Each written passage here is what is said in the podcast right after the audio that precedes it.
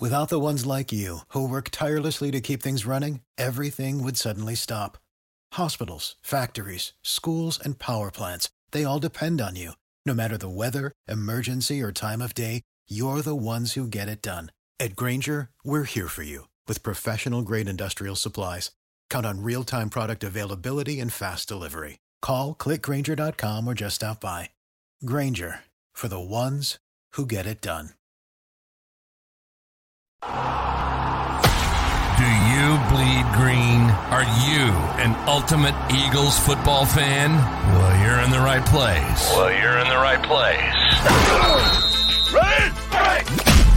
This is Birds 365, hosted by the new Mac and Mac, Jody McDonald and John McMullen.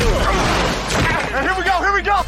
Who collectively have covered and talked about more than 50 plus years of Eagles football. Kick off your day with Birds 365. You'll get debate. We love to argue. You'll get the real story from inside the locker room. And you'll hear from some of the great football minds from around the region. You're about to become an Eagles insider. Get in the game. Join Jody Mack and Johnny Mack and join the football community that flocks to Birds 365. Birds 365 starts right now. Welcome to the NFL. Let's go. Let's go. Go. Go.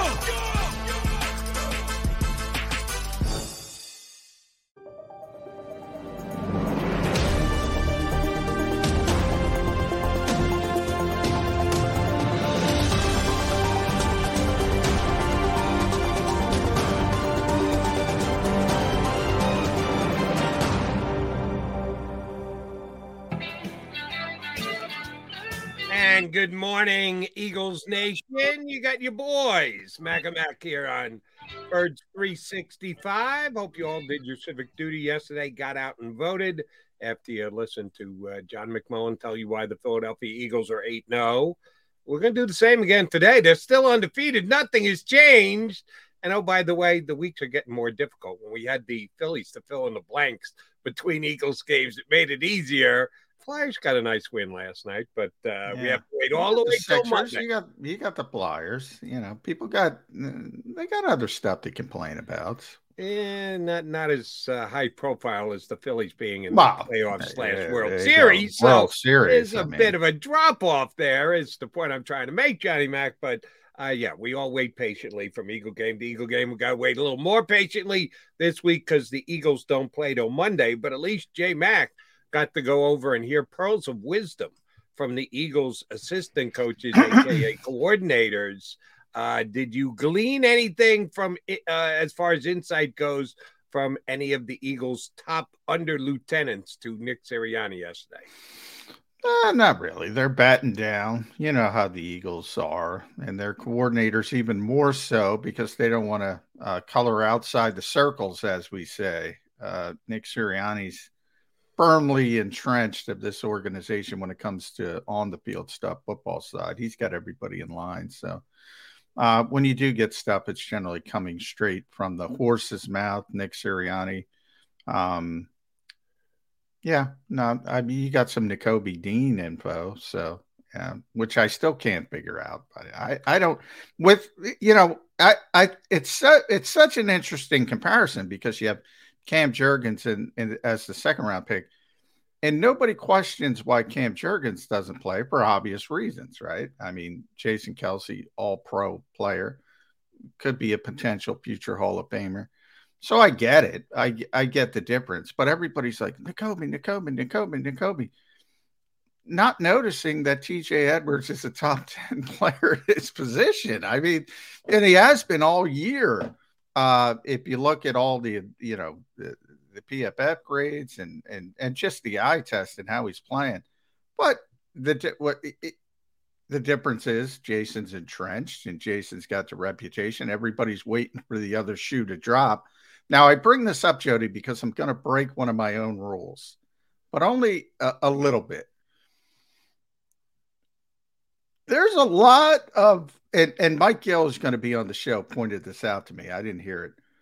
Dan Orlovsky said something outrageous yesterday. basically that anybody could play in this offense and and and play at the level Jalen Hurts is, which I couldn't believe it came from Dan's mouth, to be Really? honest. Yeah. And I'm not- like, Did not that see or is- hear about this. that is such disrespect for the quarterback. And then ESPN does this thing with an executives talking about the Eagles, and you got these old tropes. I don't know if they're battle tested, and it's all about the quarterback. Still, people outside of Philadelphia don't believe in the quarterback. Now that is disrespect. Now, ultimately, I'm only halfway breaking my own rule because you know I don't give a uh, a, a crap about anybody else's opinion. That's their opinion, and I just generally move on. And at the end of the day, I don't, you know, I don't care about their opinions, but I do find it amazing. You know, what does this guy got to do just because he doesn't have the pedigree? It's always about the pedigree in this league. TJ Edwards can't play because he's an undrafted free agent. Well, I watch him play every week. He looks like he can play. The shoe ain't coming. This is a large sample size now. Jalen Hurts, because he's a second round pick and he's not a top five pick, I don't give a hoot. I mean, it, it, and- the name they brought up was Justin Fields, who's doing some nice things from an athleticism standpoint.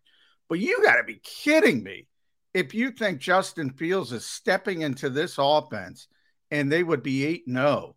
I mean, part of it is Jalen Hurts learning on the job and being farther ahead and all that. And you could talk about ceiling down the road because I know you're a Justin Fields fan. But right now, I mean, come on. I mean, the Eagles have gone through these growing pains with Jalen Hurts. They are they are uh, sort of reaping the rewards of, of player development, which I talk about all the time. And by the way, I think Justin Fields would be in a much better situation if he's in Philadelphia with with this coaching staff. But you know, I guess you can look at it that way and say Dan thinks this is the greatest coaching staff in history because they think they can win with anybody. Um, but I I disagree with that. And right here, here's here's where I would take that comment and take it another step. That must make AJ Brown the greatest football player who's ever lived, because this is basically the same exact offense they had last year when they went nine and eight, right, Johnny Mack? Yeah. So the only thing that's changed, how many changes did they have on the coaching staff? Uh, that that you know, and that's one of the the stability there is one of the Zero. They changed no coaches. We, we talked about it during the offseason. Yeah. It's unheard of that a coaching staff would make no changes. They kept it completely intact. You got the five offensive starting linemen, you got the tight end, you got the other two wide receivers, you got Miles Sanders, you got the quarterback. So they made one change.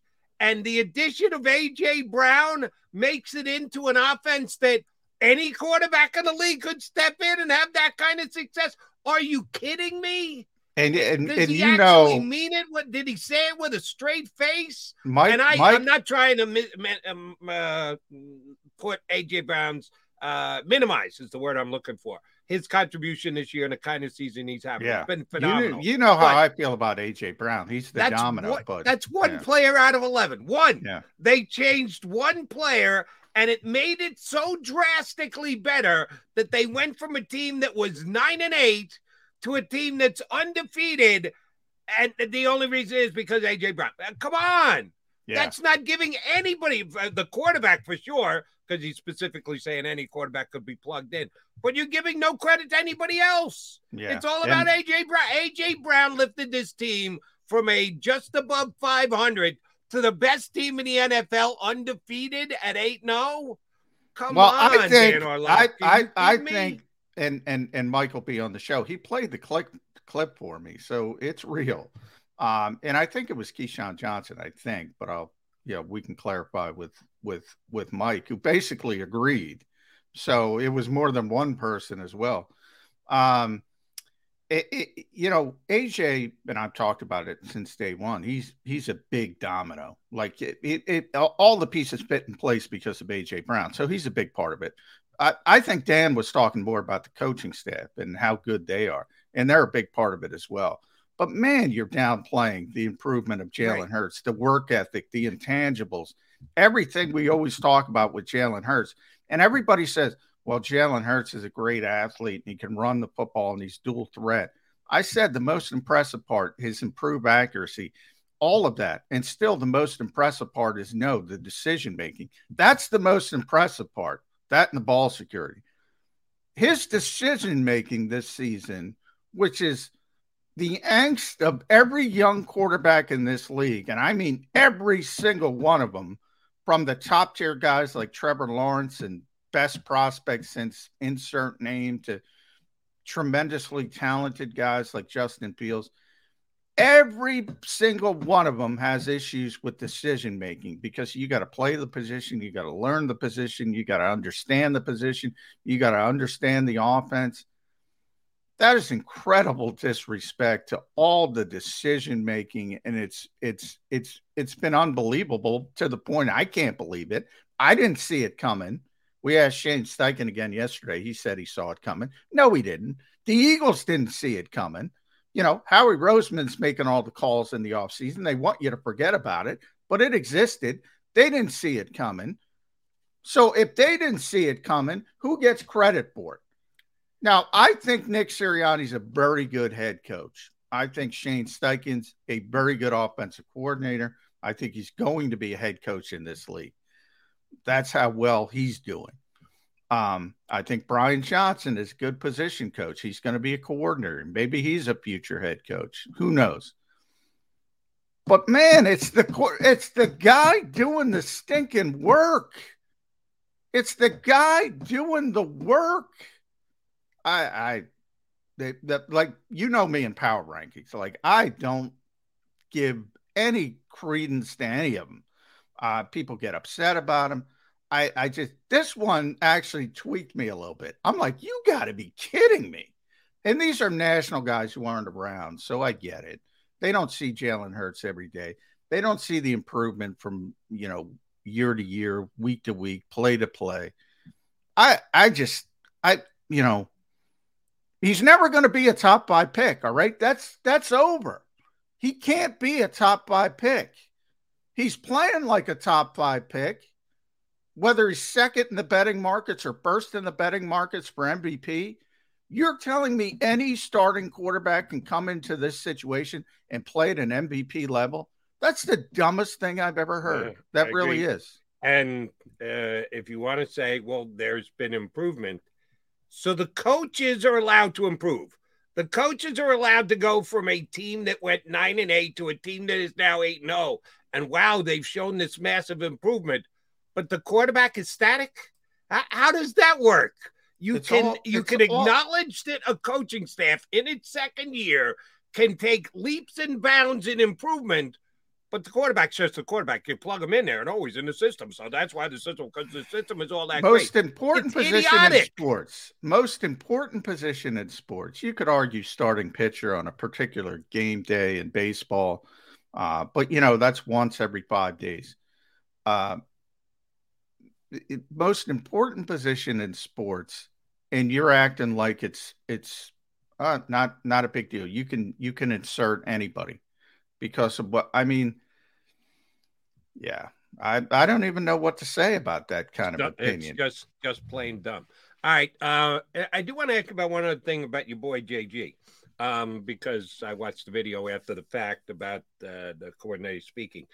And he seemed to get his feathers in a ruff a little bit with the fact that some people have said, like Jody McDonald and John McMullen, uh, that in the Eagles being far and away the best turnover team in the National Football League, some of that is luck. Now, there's a key. You got to use your words very carefully here. Some of it is luck. Yeah. It seemed to me that Jonathan didn't like those who said it's all about luck, which of course it isn't. It isn't all about luck, but it's not all about being the most aggressive, the taught to slap at the ball kind, kind of thing. There's some luck involved. It's a balance. It's it's skill, it's talent, it's coaching, it's mindset, and there's some luck involved there. It's like yeah. a spice you put on top. And JG got really put off yesterday that this has nothing to do with luck. This is what we teach. This is my guide. This is what we work on. well, there's a little luck involved here too, JG. Just uh, we need to find a happy medium here and acknowledge there's some luck involved, but it's not all luck. He really got a little out of sorts yesterday, at least for me. You were there. Uh, yeah, yeah I, I, mean, maybe it read a little bit differently. He he wasn't. I mean, coaches don't like. He wasn't upset or anything. Coaches don't like the term luck. I mean, Nick Sirianni said the same thing on Friday.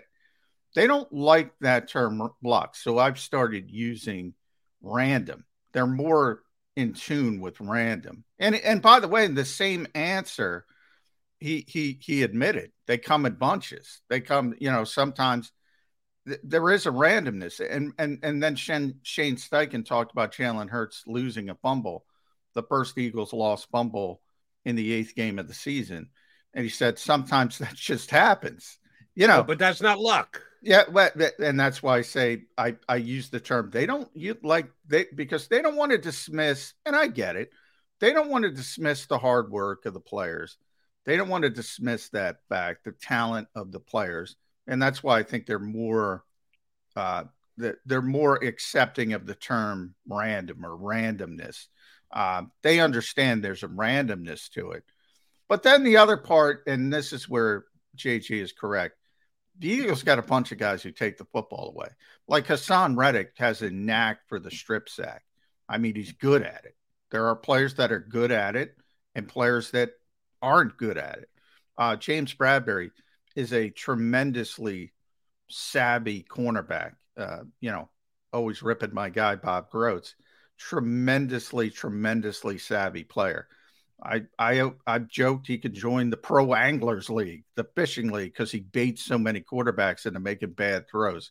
That's a trait. Not every cornerback has it. We know Darius Slay's ability to take the football away. He's already been here. Uh, Chauncey Gardner Johnson. He's a playmaker. Yeah, he, he's a playmaker. Yeah, he, he he's a playmaker. Not only does he make the plays, very much like Trevon Diggs in Dallas. We we had that conversation, or not we, we're Birds 365, but a lot of people had the conversation last year. Well, Diggs gets a lot of interceptions, but he gives up a lot of big plays. Well, yeah, that's part of it. Chauncey, you know, takes chances. He's a playmaker. Uh, he's more apt to turn the football over than Anthony Harris or Rodney McLeod. Uh, it's just as simple as that. But here's so, here's here's what my follow up to JG would have been. Okay, if it's all about technique and what you're taught and mindset and has nothing to do with randomness or luck, same thing as far as I'm concerned. But I I see what you're trying to do there. Good for you, John. Then it's all about lack of coaching and technique and everything else that you're the worst tackling team in the National Football League. You, you can't have it both ways. That, okay, if it's all about everything that the players do and are coached to do and are, are uh, drilled into their mind that they got to do, when do you correct the inability to tackle?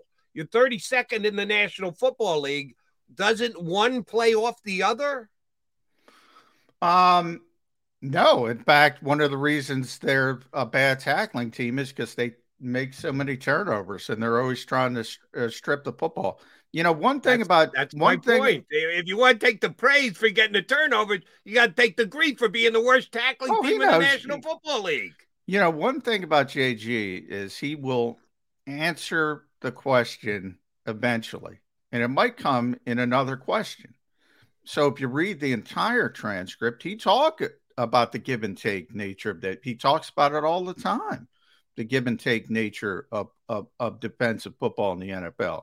If you're going to, it might be coverage, you know, you, you try to take somebody away. Somebody else has tough duty, as he describes it. Um, if you're trying to take the football away and strip it, strip it, strip it, probably Avonte Maddox is the best indication of that because he probably tries to strip it a little bit too much and misses so many tackles because of it um, sometimes you're going to give some issues up. And I think the Eagles have made this decision. And by the way, again, we're in a large sample size, Jody. We're through eight games. They made the right decision. It's more important to turn the football over than it is to be the worst tackling team in football because the worst tackling team in football, I believe they did an adjustment. They're 31. I believe Jacksonville's again number 32. But either way, um, they're among the worst tackling teams in football, and they're the only undefeated team They're in football. undefeated, right? So they made the right decision. I would tend to agree, but if you're going to get your uh, feathers in an uproar, because some people notes that there's randomness to being that good in uh, uh, the best turnover team in the National Football League, then you gotta be willing to say, yeah, and we could be better at tackling. We're we're 30, 32nd, 31st, whatever. We're bad. Uh, as long as there's a balance. If you're gonna get upset about one thing, you got to be willing to take the heat on the other. He's John McMullen. I'm Jody McDonald. You got Mac and Mac on Birds 365. We're headed down the shore from the Sports Bash 97.3 ESPN Radio. Mike Gill's going to join us next here on Birds 365. Go to get your game on. Go for the beers. Go for the cheers. It's a fall car fest, and Jeff D'Ambrosio, Destination Downingtown, says yes, you can. Jeff says yes, you can choose from over 1,000 vehicles in stock with no wait. Yes, you can still get low prices, leases, and big discounts. Yes, you can still get low interest financing. And Jeff always says yes, you can have a real deal buying experience without the hassle. When the other dealers say no, you can't, Jeff says yes, you can. Jeff D'Ambrosio, Destination Downingtown. Nobody treats you better. Jeep Adventure Days.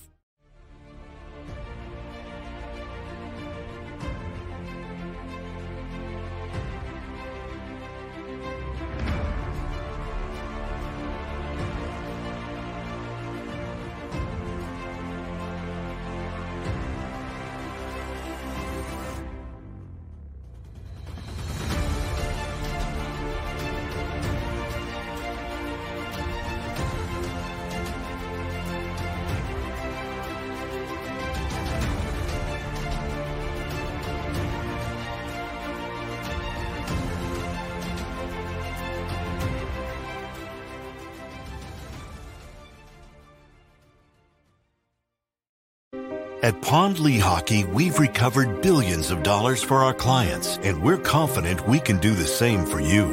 With over 250 years of combined courtroom experience, we've helped over 100,000 injured clients obtain some of the largest settlements in Pennsylvania. One conversation is all it takes to help you and your family get back on track.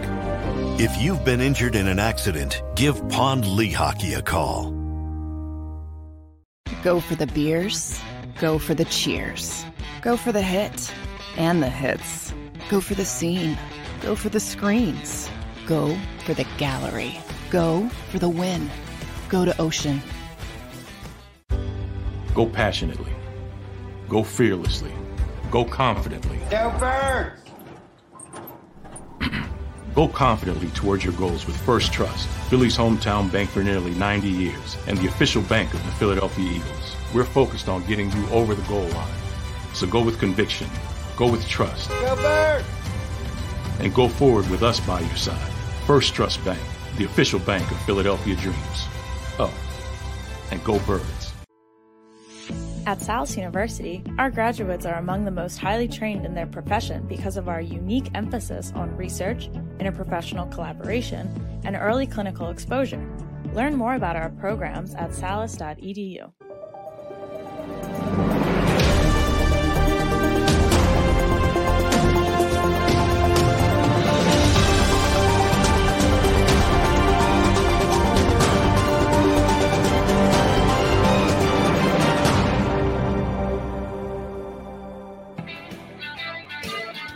You got your MAGA Mac guys, John McMullen and Jordan McDonald here on Birds 365, a midweek episode of undefeated football conversation because Eagles have not lost yet this year, uh, despite the fact that uh, John and I may uh, nitpick at times certain things about the team. Well, like like Jalen Hurts like to say, we're not there yet. We're not there. We, we can still get better. We can do this better. Well, yeah, McMullen and McDonald say the same thing. And Mike Gill is a bit of a perfectionist, so we'll get him to chime in and do the exact same with us today. What's the biggest problem the Philadelphia Eagles have right now, Mike, at undefeated 8 0? Oh, that's a good question. Well, their special teams aren't great. They don't tackle very well. Uh, and I guess apparently, according to many, they haven't played anybody yet. Yeah, that's true. They haven't and, been pushed. And They by the way, tested. according to a scant few, they could still beat anybody with any quarterback. Uh, you turned me on to that. That that one had me shaking my head. Uh, you know, and I wanted to get your thoughts on that, Mike. Why? Why? I think it's pedigree. I I just told Jody. Why? Why can't people get Jalen Hurts is never going to be in a, a top five pick overall. Never going to be. It's over. He was a second round pick. That's what he was. He's playing like a top five overall pick. Yet it seems like many people just aren't going to believe in Jalen Hurts. We're at 11 and counting. This team's been around since 1933. Nobody else has been able to do that. Can we give the kids some credit? Well, there's a lot. There's a lot of discussion here, guys. Where one, when you uh, when the fans have a predetermined thought of a person or a player's ability, it is hard for them to do two things: change that thought, one, because then they would be wrong about their initial thought. Nobody wants to say, "Man, I was wrong." So they will continue to say, yeah, Hurts is okay, but it's because of X, Y, and Z. It's not really him that has become the good player. It's that he got good players around him. And then you get anybody could do what he's doing because of these other guys. So there's this perception of whatever your mindset was of Jalen Hurts when he was the quarterback for four games the one year, then last year and then entering this year, it was, eh, he's just okay. We need an upgrade. Nobody wants to say, I was wrong. This guy's the guy. We do it with teams. We don't want to give teams credit because of what their history is. The Bengals aren't any good. Well, they were in the Super Bowl last year, but nobody wanted to believe in the in the Bengals until they got to the Super Bowl. We're doing it now with teams like the Jets and the Giants because their recent history and the Jets' history, sorry, Jody, hasn't been very good. Nobody wants to give them credit for their. Well, that's true. I won't give the Giants credit. So you're right. You you're definitely tapped in. But remember, this was Dan Orlovsky. This was not some run of the mill Joe Ban or even me. This is Dan Orlovsky. Yeah, does, does, anybody remember was Orlovsky an anti-Hurts guy coming out in the draft? I don't remember that he was anti or pro Hurts. I didn't think he had a strong no. That's why I was Hurts so one way or the other. I I never got any of that, but I was surprised. And and just Mike for, played me the clip. Just uh, for the context, yeah. he said that that the Philadelphia offense is a perfect situation for quarterbacks, basically because they can do anything. They can run, they can throw, they have a great offensive line, they have weapons. And essentially, the conversation became that you could put a variety of quarterbacks into this offense and they would be excelling too. Eh. So I don't know if it's a shot at Hurts as much as it's a praise. Now, the, the addition to the conversation was, well, you could throw Justin Fields in there and this team would be 8 0 because they're that good. I don't know that that's the case. I think Hurts deserves a lot of credit, but I will also say, John and Jody, Hurts was a second round pick, and you're saying, well, he's never going to be a top five pick. But for some reason, people did believe at some point in Russell Wilson, who was a third round pick. So when did the yeah, people, it happens. When I did mean, the people I, make the change to eh, to no, this guy's really good? Drew Brees, second round pick. I mean, Tom Brady, obviously historically, but I guess people's minds can be changed. Oh yeah, it has. I made the I made the comparison before you came on, uh, Mike and, this year's draft is a perfect example. Nobody questions why Cam Jurgens doesn't play because Jason Kelce is what Jason Kelce is. But Jason Kelce was a six round pick. So that changed somewhere along the way. Everybody questions why Nakobe Dean, not everybody, but a lot of people um, question why Nakobe Dean can't play even though TJ Edwards is sitting there as a top 10 linebacker in this league, and people don't recognize that yet because it's too soon. Um, it can change, as you mentioned, it has changed. You bring up Russell Wilson, Kelce. Um, I guess it takes time, uh, but it's interesting because you have Jurgens. Nobody questioned. Jurgens was the second round pick. Nobody questions why he doesn't play. And every week I get Nakobe. When is Nakobe going to get on the field? Well, why would Nakobe get on the field? Nothing against Nakobe. It's a luxury pick, just like Cam Jurgens. Yeah, he was a guy that just happened to be there in the third round, and it's almost like you know we can't afford not to take him at this point. I mean, the grade yeah, we have exactly. on him, yeah. we'd be fools not, and not to mention they didn't really know that Kyzir White was going to be a standout player. They signed him for a year and thought, okay, we got a more athletic linebacker who had had some success in uh, uh not uh, Los Angeles. Let's bring him in here.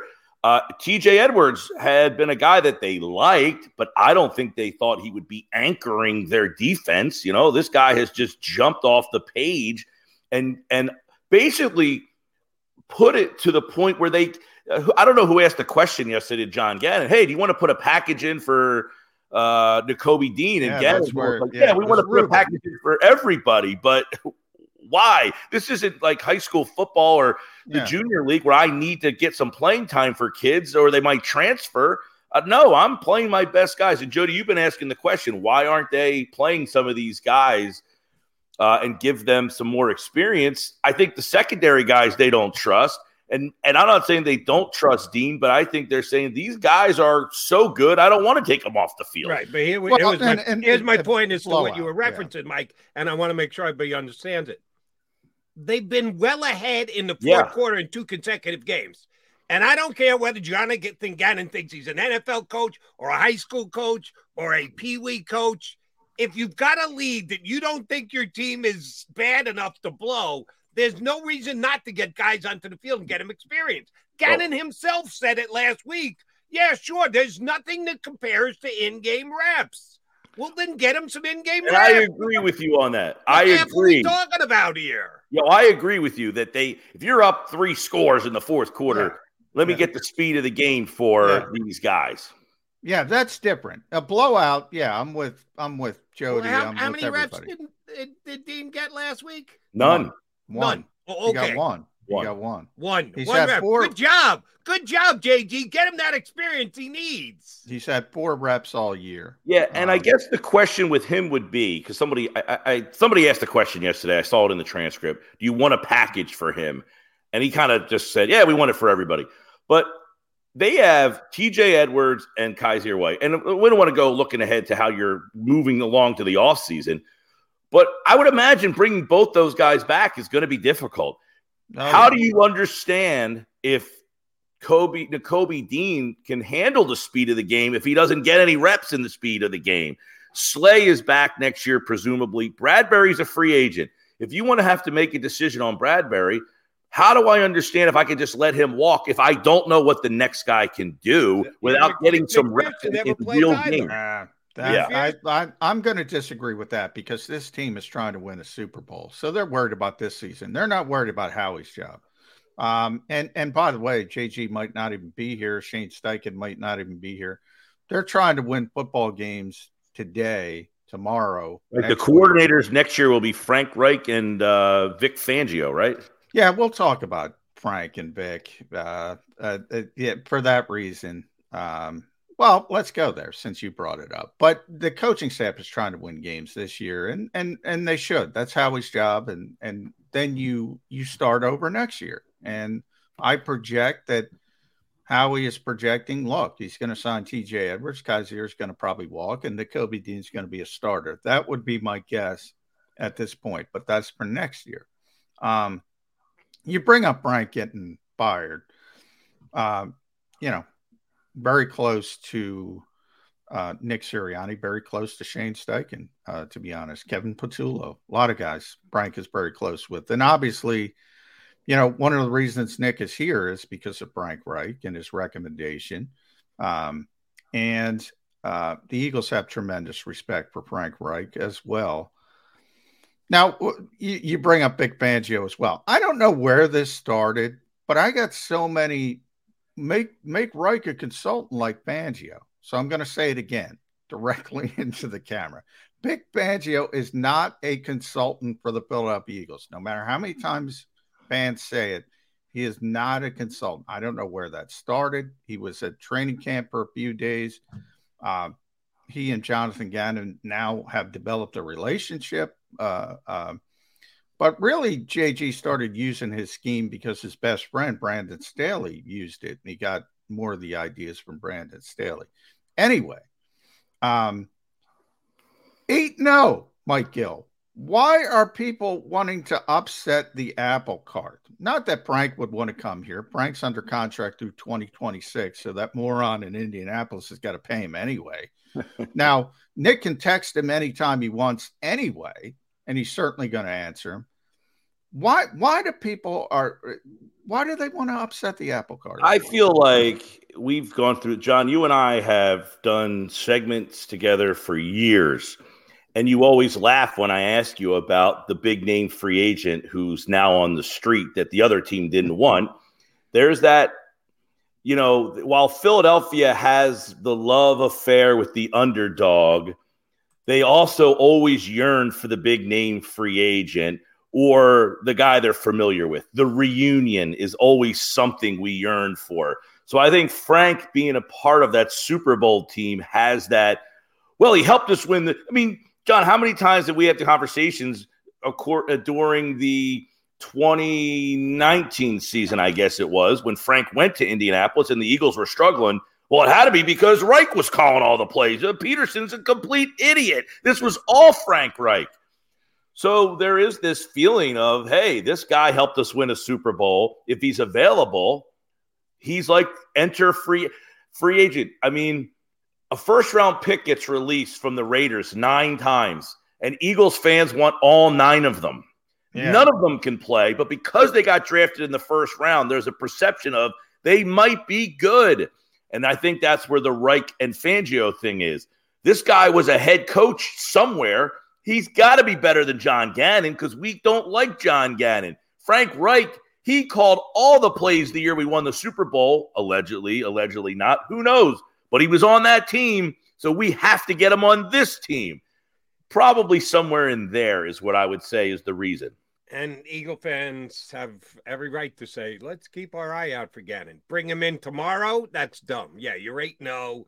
Uh, you're not bringing him in tomorrow. Everything is in place, but uh, we'll see what happens during there is a there is a weird dynamic though, John, as you mentioned, that Gannon could be a head coach, and it's probably better than 50 50 that if you like somebody to take over for him because you're anticipating him leaving, how do you keep that guy within uh, a cell phone's call to say, hey, you might be the next guy. So keep coming to practice and show. It's like someone trying to get into our business. Hey, keep coming into the studio, keep showing your face. One of these yeah. days, one of the board officers is going to show up and you're yeah. going to get your opportunity. Trust me, Vic doesn't have to show his face. The whole right. stinking league's run as his defense. He will have his pick of jobs.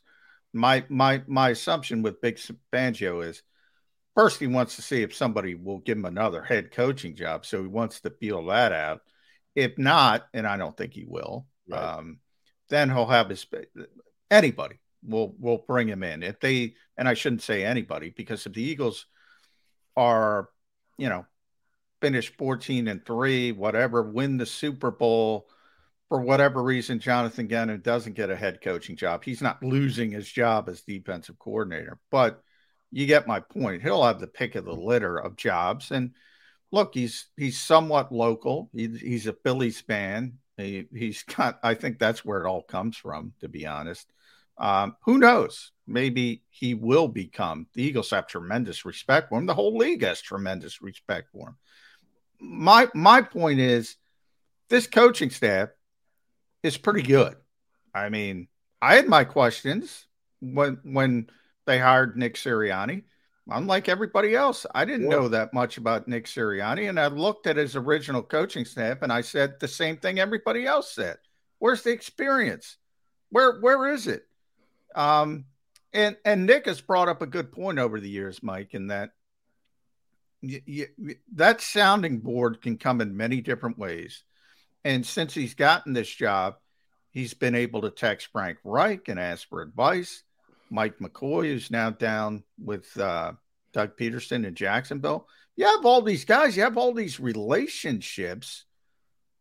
What's the difference if you have a sounding board inside the building versus outside the building? And I think Nick has proven that's that's the case. Yeah, and I think a lot of it too is, you know, and look, all of these things, I think, are uh, dependent on the whole room.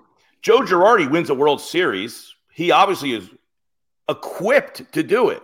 Yeah. But that group of 25 guys were the right 25 guys for him. He comes to Philadelphia, and just because he won a World Series with the Yankees, now all of a sudden, is he an idiot? No. But the dynamic of this Phillies team was not the right personalities for what he did well. Doesn't mean Joe Girardi's a fool, just means not good for this team. Doc yeah. Rivers wins a championship in Boston.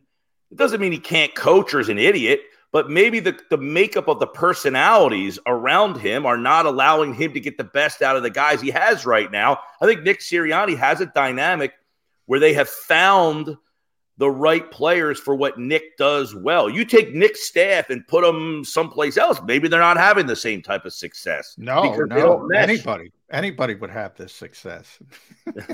as long as, oh, yeah. by the way, I think that's one of Nick Sirianni's strengths that you mentioned, John something that the previous coach, and yeah, I know it's sacrilegious to question him in any way because he delivered the Super Bowl. Doug Pederson never got. The yeah, relationships relationships around the league are a good thing. Being able to tap into another source somewhere else, it's a good thing. Doug didn't care. Doug well, didn't really worry about that. And one of the things I was discussing yesterday is I'm watching even like Dusty Baker, who just wins the World Series. He just got an extension.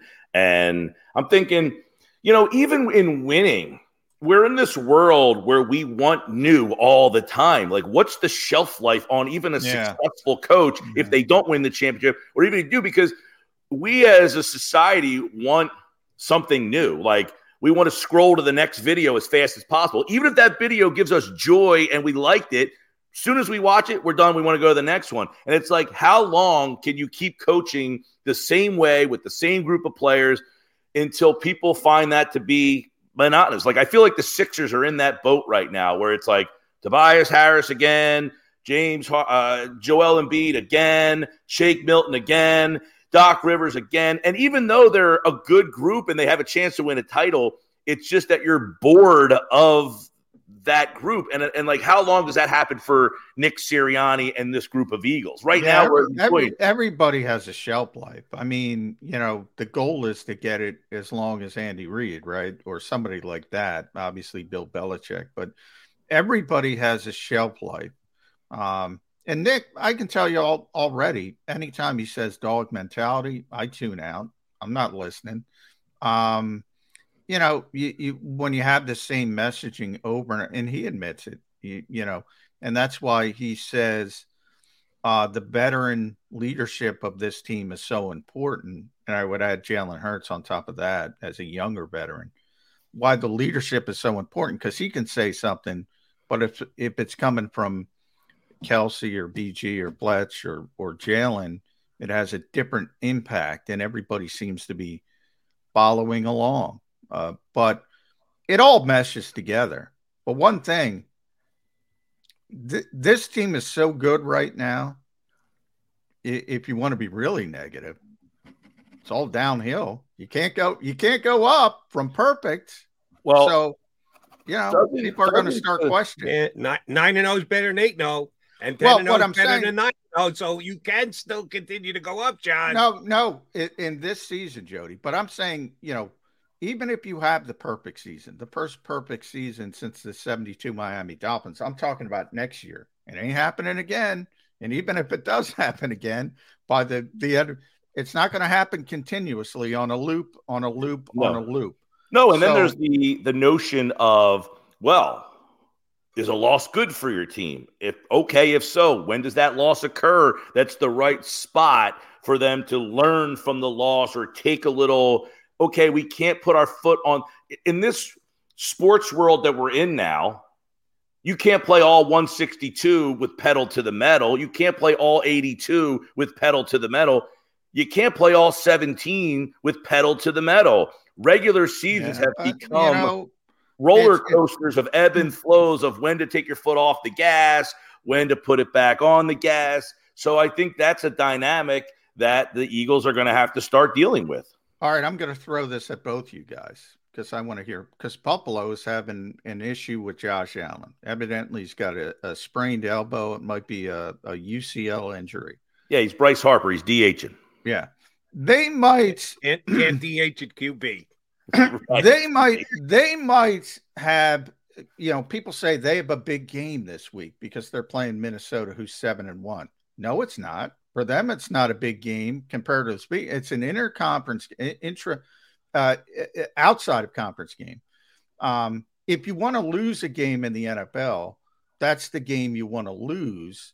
Um, they, they have to think about long term as a potential Super Bowl contender but that's that's media thinking. That's fan thinking. That's I, not I, football well, thinking. If he's clear, I, will give you the clear. football aspect of it, John. There are teams that they're going to be be able to beat the rest of their uh, season just by going out there and playing. They might not be able to do that with Minnesota tomorrow uh, or on Sunday. And oh, by the way, if they lose to Minnesota, all of a sudden they're in second place. If no, the Dolphins, I, I, if the I Dolphins win this Sunday, they're in second place in their division. But what what what I'm asking you, I'm not asking you about the strategy. He if he's cleared, he's going to play. That's how football teams think about it. It doesn't matter. If, if the Eagles are going to try to win every game. So what to Mike's point of um you know, do you, do you rest players? Do you massage players? Do you try to get them through this, try to get them through that? I've asked Nick Sirianni that seven different ways this Sunday. He says the same thing. If they're cleared, they're cleared. There's no there's no in between. If they're cleared, they're cleared. I think that's fan slash media thinking when we say, and that's why I bring up Josh Allen because he's such a high profile player. Well, should the Bills consider because the Vikings are at that's no, they're not going to consider. They're not going to say, oh, the Vikings are out of conference. They're not going to consider, oh, we have an AFC game is more important. If he's cleared, he's cleared. So yeah, the Eagles, from an Eagles if, perspective, if Nick, if Nick Sirianni said that to me, I'd go timeout Philadelphia. You played the JV against Dallas last year in the last game. They were all cleared. They were all capable no, of playing. They had COVID. They're had your COVID, best Joe. players. They should be out there on the field. The COVID Stop game. it, coach. Don't try and say that with a straight face. You have to take the situation into consideration. I'll tell you why. I'll tell you why I can say that with a straight face, Jody. Because that was an organizational decision. Read that as if we're up to Nick Sirianni, they're cleared, they're cleared. That's why I can say it with a straight face. Well, and I now, feel like the game against Dallas is obviously a game that win or lose, there was no repercussion in the game, as opposed to a week 9, 10, 11 game where that could have impact on your seeding down the line. You know, Philadelphia is going to be in an interesting spot with this whole situation. If by, say, mm, let me throw a date out, Christmas Eve when they play Dallas – what if the, they're two or three games ahead of Dallas at that point? Then what do you do? Are you cleared, or are you saying, yeah. you know what? Is Nick Sirianni clearing, or is Howie Roseman? Clearing? Howie Roseman, who's, and they have different the jobs. As to who's cleared, and sometimes you got to protect the coach from himself. And you know, GM has a different job than head coach. He has a different job, um, and that's a different conversation. But I'm just saying that's how Nick Sirianni can say it with a straight face when Buffalo makes that decision, you know, it'll be well, up to the doctors. If if if he's healthy, if he's healthy enough, if he's clear, he's going to play. I know, I know I'm being a jackhole here, but uh, sorry, since you took me down this road.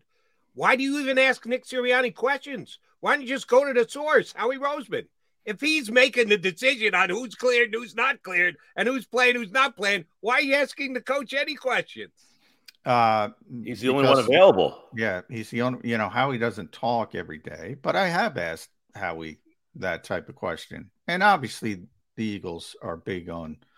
You always get the collaboration answer. Oh yeah, collaboration. Then, but you get it from other avenues. Yeah. And look, well, how look, Howie's in charge, and how and he should be.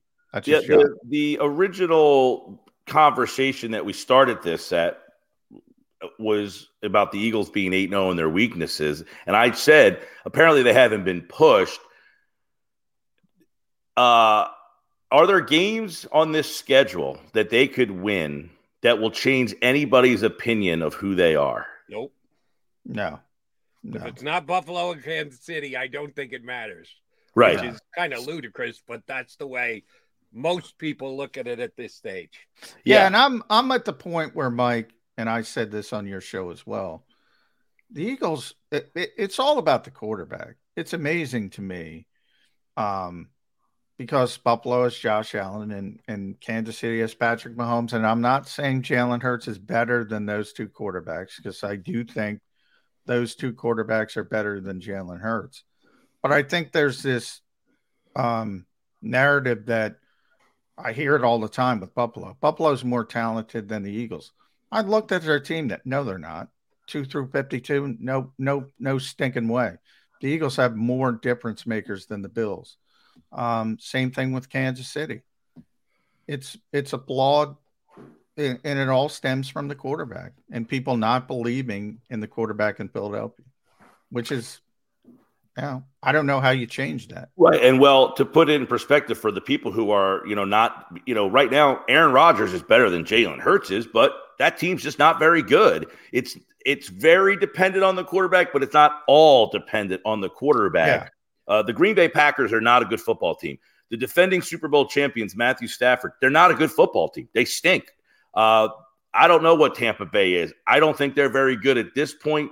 Of those three, they probably can turn it around. The San Francisco 49ers, Jimmy Garoppolo is not great, but I asked people yesterday, give me a team in this league that is a good team that you would be impressed. And everybody's saying 49ers. Well, their quarterback, Jimmy Garoppolo, he's not all that great either. So I think the people who are saying, well, I don't believe in the Eagles because of the quarterback. Well, there's a lot of teams in this league that the quarterback's not the reason why they're in the position they're at, or there's better quarterbacks than Hurts whose teams are lesser than the Eagles are right now. So take that for what you will and how Yeah. what you believe or don't well, believe. if, certain- if, if, if, if Jody knows, I mean, if you, I, I would be in that category with San Francisco. I, I think that team is tremendously talented. In the Same. AFC, I think Tennessee is tremendously talented. I think people don't realize because of the quarterback situation of how good that team is. Um, and on a given day, given game, and that's the game I'm looking forward to. That's they're the a better I version of the Giants, Tennessee. yeah. December 4th, I believe, is when they come here. That is the game that is interesting to me. I want Yeah. to see how that game unfolds. And you better hope that Jordan Davis is back by that game because Derrick Henry could come in here and go for a buck 75, uh, which would put the Eagles in a tough spot. All right, uh, we haven't mentioned uh, once the Commanders of Washington coming to town with Taylor Heinicke on Monday nights. Level of fear, Mike Gill. Are you laughing when I use the word fear to describe your emotion between the Eagles and Commanders? Uh, do you give them the slightest bit of respect? Are you actually a little bit nervous? How do you see the Commanders and Eagles matching up? Yeah, I mean, anytime I feel like the Commanders are always a pain in the ass. You know, like it's a team that in the division, you know, there's this Eagles Cowboys, Eagles Giants. The Commanders are always the the third of the group, but they always seem to be a pain. Uh, maybe not in the recent past, but yeah, this team's you know played a lot better under uh, uh, under Taylor Heinicke. Um, their defense has been their calling card over the last couple of years. We thought they were really, you know, there was a time when I said, man, this defense in this division is going to be a pain for the next couple of years. It hasn't gotten to that level, but they've got some really, really talented players on that defensive side of the ball. Uh, their offense always seems to have, you know, a couple of guys that give you some problems that are those kind of scat guys. You know, they got Gibson, who always seems to be a problem. Curtis Samuel. yeah. Samuel, you know, these slot guys that are a problem. Do I, this could be, now the game's in Philly. That changes the dynamic. I was going to say, this could be kind of your Bills Jets. And I don't think the commanders are as good as the Jets, but they've got some talent on that defensive side of the ball, much like the Jets do. The Jets are very good on defense. They're limited at quarterback. The Jets are. That kid stinks, by the way, Jody. He's not the he's not the guy. Wilson stinks. But I don't know if I would. I would not go stinks, but surely not meritorious of the number two pick in the draft. That's for Correct. damn sure. Correct. Well, see, that's the thing. He could be good, but because he was the number two pick in the draft, he will never get credit for being as good as possibly that he is for Correct. the team. But yeah, I, I, I think the Commanders are, um, you know, they last week played a Vikings team, which that's another interesting story. They're seven and one. The Eagles beat them, but yet the Eagles haven't beaten anybody. Well, I don't believe in the Vikings. I actually had someone tell me yesterday that the Eagles beat the Vikings, but you shouldn't be impressed because Kirk Cousins was playing at night, and that's why that win didn't mean anything. Yeah. So that that's where we are. But the, the Commanders should have won that game against a tough Vikings team yes uh, last week. So do I think the Eagles are in trouble? Yeah, because of the Bills. That's. You could stub your That's toe at- you could stub your toe at any time, especially in the division against a team that can play defense. Yeah. At Mike Gill Show, ESPN 97.3 South Jersey, uh, 2 to 6, uh, drive time every day. You'll hear me on Mike's show later in the day. little reciprocation, Jody McDonald. Um, I'll leave it there with you. That defensive front in Washington, I think people do not realize. You and I have been talking because I used to cover the Vikings. Everybody knows that back years ago. They've had a bad offensive line for years and years and years. Yep. No longer. They got a good offensive line. Christian Darrisaw might be the best left tackle in football. That's how much he's developed. Uh, Ezra Cleveland, uh, Brian O'Neill's one of the best right tackles. Uh, Garrett Bradbury's finally playing like a first round pick at center. It took him a long time. All of a sudden, their offensive line is good. Yeah. And Washington beat the you know what out of that very good, not Darrisaw, but everybody else. Um, it is good, that offensive line, which uh, my roundabout point is that Washington defensive line is legit. Very Nick good. Sirianni talked about it during the first game. He couldn't stop talking about how good they were. And oh, by the way, Chase Young's going to be back. Any worry about that Washington front? No, uh, yes, big time. And, you know, I have said over the years, you know, we're so enamored in this fantasy football world. Justin Jefferson, Dalvin Cook, Adam Thielen. Now they have Hockenson. I never believed in that team because their line has been a complete disaster. That team's offensive line is solid now. It's not the best, but they are not losing games now because they can't block. That's why they're seven and one. They would lose some of these games before because why? Cousins gets sacked. He throws a Yeah. big pick. He's now not getting that sack and he's getting the ball to playmakers. And that's why that team is better. But yes, you have the, the one area is their offensive, their defensive front is very good. Now, this is that mono a mono matchup. That's the strength of your team is the offensive line against them. So this is a good test, and that's why I think Mailata has had some rough goes at it here the Yeah, last he's couple not of weeks. healthy. People don't realize he's not healthy. So is there a game or a play where it's close and and there's a sack fumble, something stupid like that happens? So yeah, the fact that they have the ability to get pressure on you always makes the game a somewhat concern. All right, last thing for me, Mike. And you mentioned Christmas Eve and the possibility that the Eagles may be up by enough then that they don't have to sweat. Once again, coach slash Howie Roseman will dictate that the Eagles play backup players all over the line. We'll see if we get there. Will, and I'm judging this by the fact that yesterday Jerry Jones walked down the middle of the road, which he almost never does, about Ob- Odell Beckham Jr. He didn't dismiss. He didn't say something that made you believe it's going to happen. He walked right down that fine line road, which is not Jerry's repertoire. That tells me they're onto something. When Odell Beckham, not if, when Odell Beckham Jr. signs with the Cowboys, is that something that will hurt the Eagles, help the Eagles? Because Jerry's been known to sign guys just because of their name and they don't necessarily get the job done. What would you think about OBJ to the Cowboys for the last quarter of the season? I don't know that that makes a huge difference for me, honestly. I think Odell is now more of in that in a role player spot where you know, yeah, he he's a. I was never a big Odell guy. He made that one-handed catch, and we all went nuts. He had a great couple seasons in New York, but really, since he's left the Giants, he has not been an impactful oh, player. Got the Super Bowl last year. He did. No, but he had more of a role on that team, more so than being the guy on that team. So I think he slides into the, the Cowboys and becomes a, a role player. I think the Eagles are equipped to handle that portion. I mean, their secondary is very good. Um, and I don't think Odell Beckham is this number one A game breaking wide receiver anymore. So while I think he would add to their regular season ability, Uh, my big problem with the Cowboys, and you add him, I think that helps them out. I don't think it's huge for them. My bigger problem for them is most likely they're going to be a wild card team and have to play on the road. Can their defense stop the run three straight weeks on the road? They're a smaller defense up front. I know they traded for Hankinson, but I just wonder if that defense will wear down after playing on the road for a couple straight weeks come playoff time. Look, they gave up 26 points. People forget to the Eagles. Oh, they had Cooper Rush. You know, your defense had a chance to keep you in that game with a with a lesser quarterback, and they couldn't do it. That's what you're going to get come playoff time, Dallas fans. Is can they go up against a good team for for the ones who work hard to ensure their crew can always go the extra mile, and the ones who get in early so everyone can go home on time. There's Grainger, offering professional grade supplies backed by product experts so you can quickly and easily find what you need. Plus, you can count on access to a committed team ready to go the extra mile for you. Call, clickgrainger.com, or just stop by. Grainger, for the ones who get it done.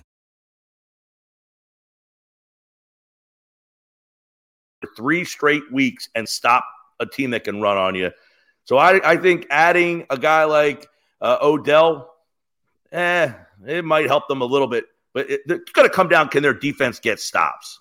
I, I think your general read on Beckham is is on point. The only reason why it would scare me a little bit is, oh, that's a legit need. That's not like adding yeah, to an be- already That's good. what I would say. He's better than what they have. So Yep. I, an, I, mean, it's, it's not what he Their wants. other for. wide receiver yeah. spot is not uh, straight well, on his team. They have they played for a lot of this year without Gallup. I mean, he's coming back from the injury. You know, let's see where he is a couple weeks from now. But yeah, adding a, another receiver to that mix, it's definitely something that they should be taking a look at. There's no question about it. I just don't think he's that game breaking guy that scares you anymore. Uh, you know, he's no. more of and, a role. Nobody guy. knows how he's going to look coming off an ACL tear either. So right, you got to you got to see how healthy he is. And, and, and by the way, Gallup's been back for five games now, and he doesn't have 150 yards catching just yet. So coming true. off an ACL tear, not the same guy. True. Odell's doing the same thing. So the assumption is just going to show up and be OBJ from New York. It's doesn't, probably a bad assumption. Doesn't necessarily work that way. Agreed. All right, Mike Gill, always a pleasure, buddy. Thanks much. We will talk to you again next Wednesday. All right, guys. See you. Thanks, Mike, Mike. Gill, the Sports Bash, 97.3 ESPN down the shore. All right, Jody Mac, Johnny Mac coming back. Mark Farzetta. We haven't had Farz on. The last time Farzy was on, I was uh, absent. Shame on me. Uh, so I haven't talked to Farzy in a dog's age. Johnny Mac has a couple of uh, wait a minute, month every week, ago. Every week on the Jacob Media pregame show. Mark Farzetta, gotcha. Johnny Mac. So you get a chance. I haven't talked to Farzy in forever. Looking forward to it. Uh, coming back here on uh, the Birds 365. I, I do want to get, I know we're Eagle centric, but I, there's one national story, and I'll tie it into the Eagles with the quarterback position of the Indianapolis Colts man, are the Colts getting killed for their hiring of Jeff Saturday. And I, I should be while, no surprise. Should be no while surprise. I like outside the box thinking, and I know this goes way, way, way outside the box. It isn't the biggest affront to the National Football League the way some no. guys are painting it. No, it really is. Now, now, now they're pushing me to the point of actually maybe having to root for the Colts. no, well, no, I'm not. I I hear what you're saying. I think a lot of people don't understand. Like, I, there's this, and and rightfully so, and we'll talk about it after the break. But obviously, lack of minority hirings, everybody wants to go in that direction. Wh- whoever your favorite minority candidate is, Eric Bieniemy's not leaving the Chiefs in season. Brian Flores isn't leaving the Steelers in season. Right. This is an interim coach. Um, yeah, it's not that big of a deal. It is. Uh, people are w- massively overreacting to this. We'll give you our reaction when we come back. Mac and Mac Birds 365. Philadelphia fans were cut from a different cloth. Born into a brotherhood and bonded to our team for life. We believe anything is possible because we've witnessed the impossible. While we may be from different neighborhoods, come Sunday, we are one, and we will be heard. Pond Lehocky, official partner of the Philadelphia Eagles.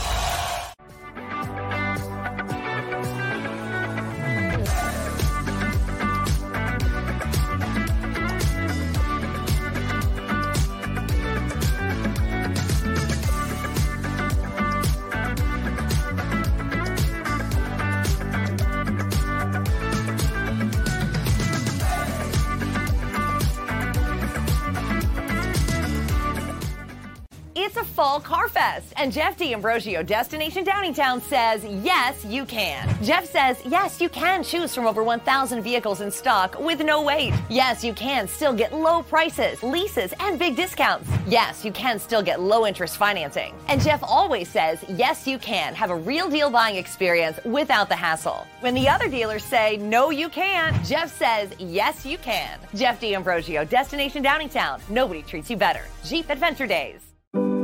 My wife was in an accident that changed our lives forever. She was in rehabilitation for years. She had to learn to walk again. She couldn't take care of herself. We couldn't afford a nurse. We were running out of options. One conversation with Pond Lehocky changed everything. They understood what we were going through and immediately helped us navigate the legal process. We can't thank them enough. Pond Lehocky, Tell us your story. The faces you know, the team you trust. The Delaware Valley's leading news program, Action News. Go to get your game on. Go for the beers. Go for the cheers. Go for the hit and the hits. Go for the stakes and the stakes. Go to get your parlay on. Go to get your party on. Go for the scene. Go for the screens. Go for the gallery. Go for the win. Go to Ocean. Visit theoceanac.com to plan your visit.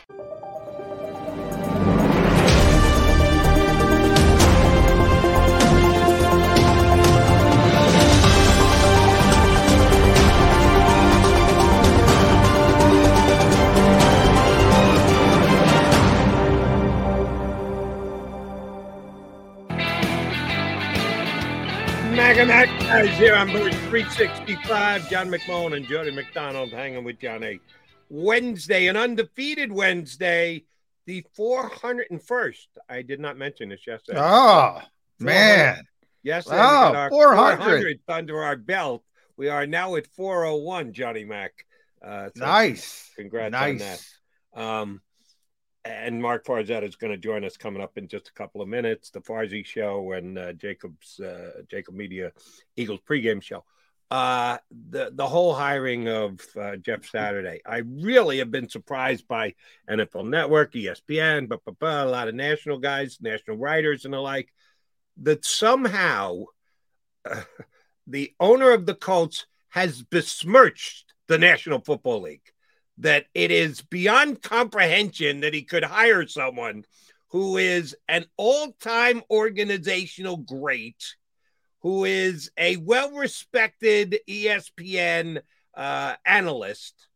But because he's never had a whistle around his neck and never actually run a practice he cannot be given the responsibility of being a head coach in the national football league that they are turning up their nose and disrespecting all the other hardworking coaches that have put in time and effort in the National Football League. Even if you look at the Indianapolis Colts staff, which it's an okay staff, I saw all the guys that are on it, but no one jumped out at me as like, oh my god, well of course he's Oh, the choice. You Gus get Bradley's there. Gus Bradley, John Fox, I think, is there. Um, yeah, I. Well, I, I I'm with you on that. I mean, Jody, the, the only thing I will say, I'm surprised you're surprised because I knew this was coming. I mean, I knew this was coming. Um, not to the level that that it's come, John. uh, ideologues are ideologues, man. They they take advantage of situations and and and they, you know, they're good. When the GPS is already programmed, you're going to get there. You're going to get there no matter what happens. You're going to get there. Uh, and there's certain people with with the GPS already programmed, and they're going to get there no matter what happens. Now, if you want to criticize uh, uh, Jim Irsay for being a nut job, uh, for doing things out of the box, yeah, I'll agree with that. Uh, it's unconventional. Uh, I'll agree with that. But you know, to not understand the rules of the situation, uh, to not realize that certain uh, minority coaches couldn't come, uh, even if the, Jim Irsay wanted to consider them at this time of year. That's not how the league works. That's not how the league does business. So should if you want to go down that route, you should at least focus on the minority people on the staff in in Indy. Uh, Right. that's who you should focus on. Number one, if that's the way you want to go, at least you have uh, more of a standing. Uh, but as far as you know, and I brought this up with Josh McCown in Houston as well. I kind of respect the courage of your convictions. Now, on the other hand, it it it could be that Jim Irsay, you know, who knows? He might have talked to Gus Bradley, for instance, and said, and Gus doesn't want those eight law. Gus wants to be a head coach again someday. You really want eight losses on your resume because you got to play Sam Ehlinger? Uh, that's not going to make you look good. Maybe he doesn't want it. Maybe uh, uh, uh, other play other coaches on that staff. Maybe they didn't want it. Maybe Jeff Saturday's doing a doing them a solid, uh, going in and taking the bullets because that team's going to be really bad if they continue to go down the route they're going down. Um, there's a whole host of things, but as far as the the the criticism, oh yeah, I knew that was coming. I know because it, look, people are disingenuous. I mean, it's just that we just went through election day. My PSA to everybody who's an ideologue, either side, my PSA was your candidate sucks too. Doesn't matter. Look in the mirror. Your candidate sucks too. Your life is the same today as it was yesterday. But Well, ideologues we'll, are we'll ideologues. only, we'll only know that over time. But um, here's again, I apologize if I'm repeating myself. If you want to second guess the hire, you've got every right. I understand you're hiring a guy who's never been a coach before, but the the level that they took to the disrespect he's showing every other coach on the face of the planet. Because if you reach out for anyone else outside the organization, they're not available. Like John said, you, you think the Pittsburgh Steelers just going to Yeah. go, all right, yeah, here, take Flores in the middle of our season. They, take Yeah. an important member of our coaching staff Yeah. and go ahead and have him. And they, they just completely disregard that. And the whole you can only coach if you've coached before mantra is ridiculous. Well, one of the things that I when, when I used to cover the NBA, I used to bring it up all the time. Derek Fisher, I believe, was the first who went directly from the court to being a head coach, and there was a lot of the same stuff in the NBA. Not as much, but a, a lot of the same stuff. Like, how could you do that? How could you hire somebody with no experience? And I'm like, the 22 years he played the game wasn't experience. experience. I mean, I, even got that with Doug Pederson, who spent years as an assistant coach. Um, and you know, he went straight from high school to to whatever job Andy Reid gave him originally. I forget at this point. Um, and people were saying, well, how could that be? Like the 14 years he spent behind Brett Favre and Dan Marino didn't help, uh, didn't help him out. Uh, you know, I, I would say, you know, when Peyton Manning was playing, I and God bless Tom Moore, he's one of my favorite people in this league. Um, you know, get the hell out of the way. I think the ego is the problem with coaching. If you're lucky enough to get a Tom Brady, a Peyton Manning, and this was my this has always been my biggest criticism of Chip Kelly. He didn't want that type of quarterback. Like he just wanted somebody to do what he told him to do. I think that's bad. If you're lucky enough to get a, a, a Peyton Manning, get the hell out of the way. So if I'm saying that, and because Peyton's name was brought up a little bit, Peyton Manning can't coach in the NFL. Maybe he can't because maybe he can't manage personalities. There's other things to do with it. But as far as scheme, what everybody thinks is so important, there's nobody who knows more about offensive football than Peyton Manning in this let, era. Let, let me ask you a question. Thank you for helping me make my point.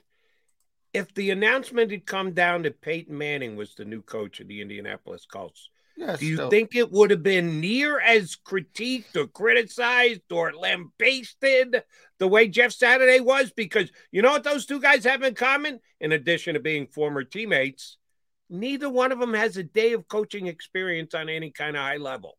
But if it were Peyton Manning, because he's a quarterback, because he's a popular guy, oh, they would have been, oh, that's outside the box thinking.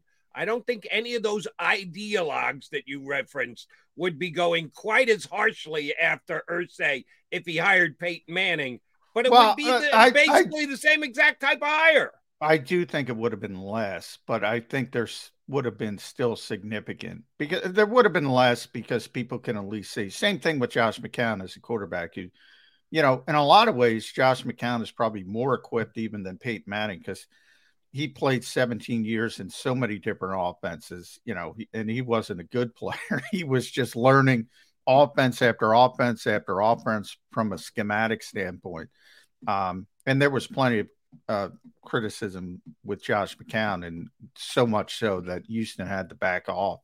Um, I think there would have been a lot of criticism, but not as much with Peyton Manning over Jeff Saturday.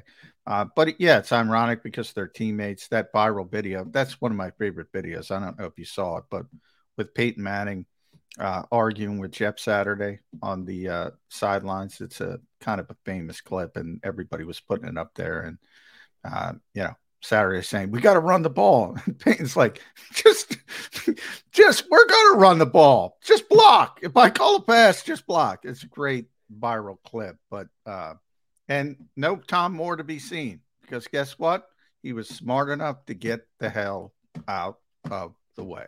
Agree on all fronts on that one, but uh, I'm telling you, John, I'm tempted. Now, I'm when it comes up next week. Yeah, I'm not going to root for the Colts over the Eagles, but this week, I'm absolutely re- rooting for the Colts because of the the the BS uh, questioning of the hire by Mr. Irsay. And oh, by the way, here's how I want the game to go. And who did it play this week? I don't have the, the schedule in front of me. You know, off the top of your head, who the Colts play? Oh, Raiders, because Jeff Saturday just said on ESPN, oh, and the Raiders are terrible. Now he's got a coach against them this week, which is kind of ironic. Um, I Hey, real they- quick, because I want to get Tone, our producer. He he typed in, "Are we equating coaching to playing?"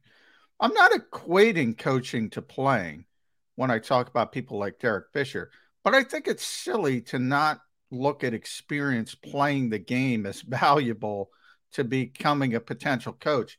Now, did Derek Fisher have to go coach in high school and then college and then get to the pros, or is that the way it has to be done in the NFL?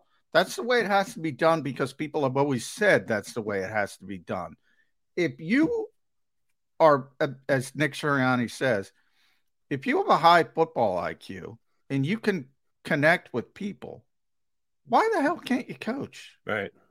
I I agree. Here's, here's the way I'm hoping the Colts game goes uh, Saturday.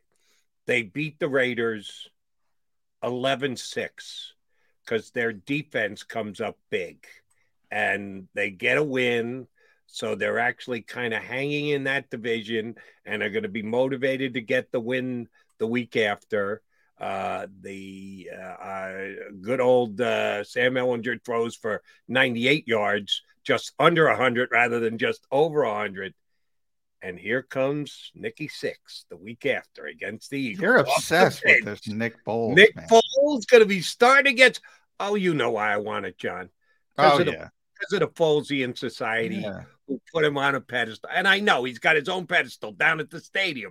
Yes, I know the statue that you're referring to, but the Eagles moved on when they should have moved on. He is what he is. He's a great off the bench quarterback. He's not a guy you're handing the franchise over to for the next five years. Um, I, I, I do. Yeah, I'm, I'm rooting for the narrative of Nick Foles against the Eagles. Yeah, I, I, I don't think the Colts want to win, so I think they're firmly entrenched with Sam Ehlinger as the quarterback. So, are you telling me the new, and who they hire to be the play caller? Boy, uh, good question. I forget his name already. Um, Right. Yeah.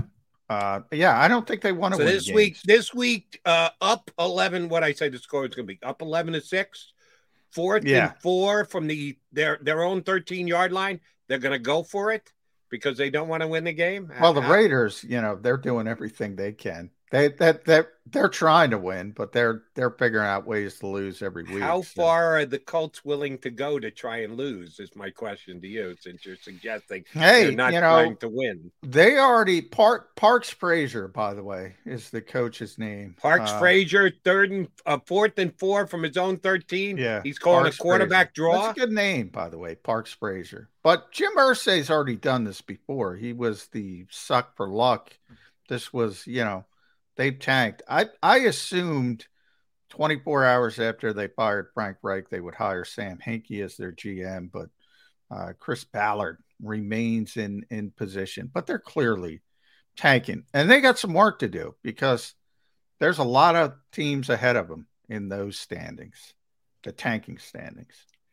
Uh, I, I say they do a 180, and here comes Nick Foles next week against the Eagles. Watch out. All right, Mark Farzetta's in the green room. He's ready to join us from the Farzy Show and the uh, Jacob Sports uh, Eagle pregame show. Mark Farzetta is next here on Birds 365.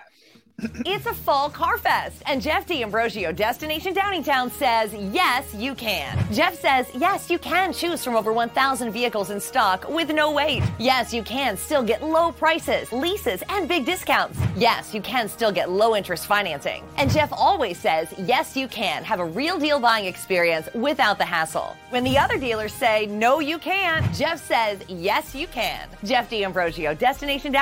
Nobody treats you better. Jeep Adventure Days.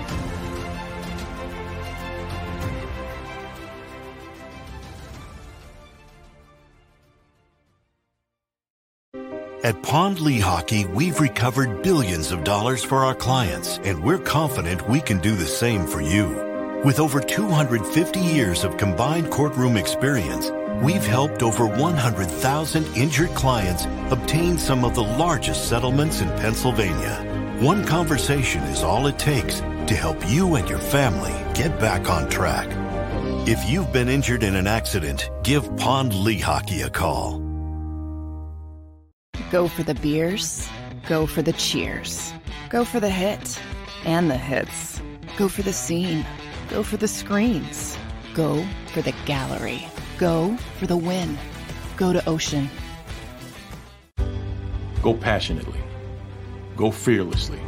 Go confidently. Go Birds! Go confidently towards your goals with First Trust, Philly's hometown bank for nearly 90 years, and the official bank of the Philadelphia Eagles. We're focused on getting you over the goal line. So go with conviction, go with trust, Go and go forward with us by your side.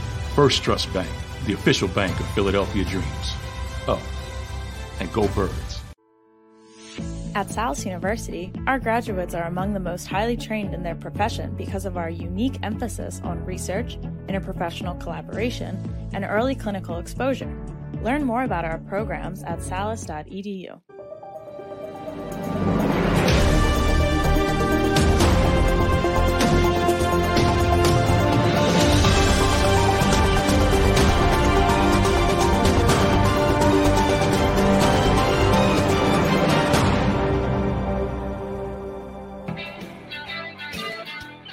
Appreciate you streaming in here on Birds 365 with Mac and Mac. That would be McMullen and McDonald.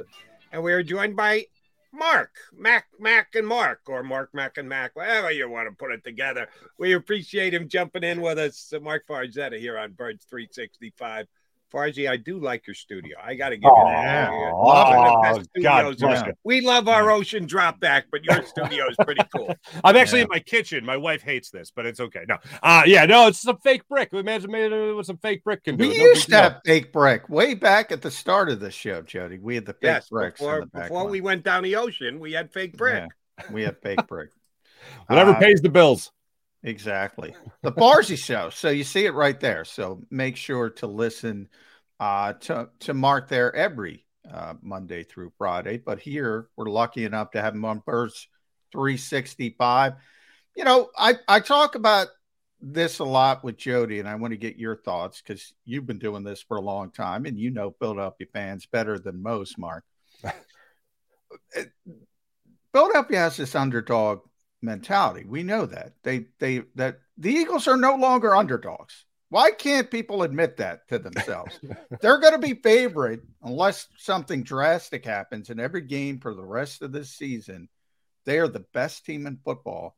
Why is everybody scared of that other shoe dropping? Mark Farzetta. I, I don't know. And it drives me crazy when I hear a lot of the national interviews talk about in a roundabout way. Like after they they beat the uh, after they beat the Texans on Thursday night, there's Tony Gonzalez asking him on Prime in a roundabout way. So when do you guys think you're going to lose? Like basically every national media outlet is now starting to. Well, yeah, they're they're doing well, but when do you think they lose? So immediately they go to the negative, which is just astonishing to me. I, I know it makes for, I guess, a good conversation, but the Eagles in their minds are. It's weird. The Eagles aren't eight and zero oh in their mind which is what I think helps play into that underdog mentality that they still try to possess. They're 1 and 0 every week. Like right now they're sitting at 0 and 0. They want to go 1 and 0 coming up Monday night against the Washington Commanders. And I know that that sounds like it's almost cliche or coach speak or whatever, but this Eagles team from even right before when the season started, Jason Kelce laid out the blueprint of, hey, look, I don't want to get comfortable. The coach shouldn't be comfortable. None of us should be comfortable. The minute we're comfortable is the minute when we start making mistakes. So he wants to look at every win they have throughout the course of the season as if it was a loss and look at all the things that they didn't do right.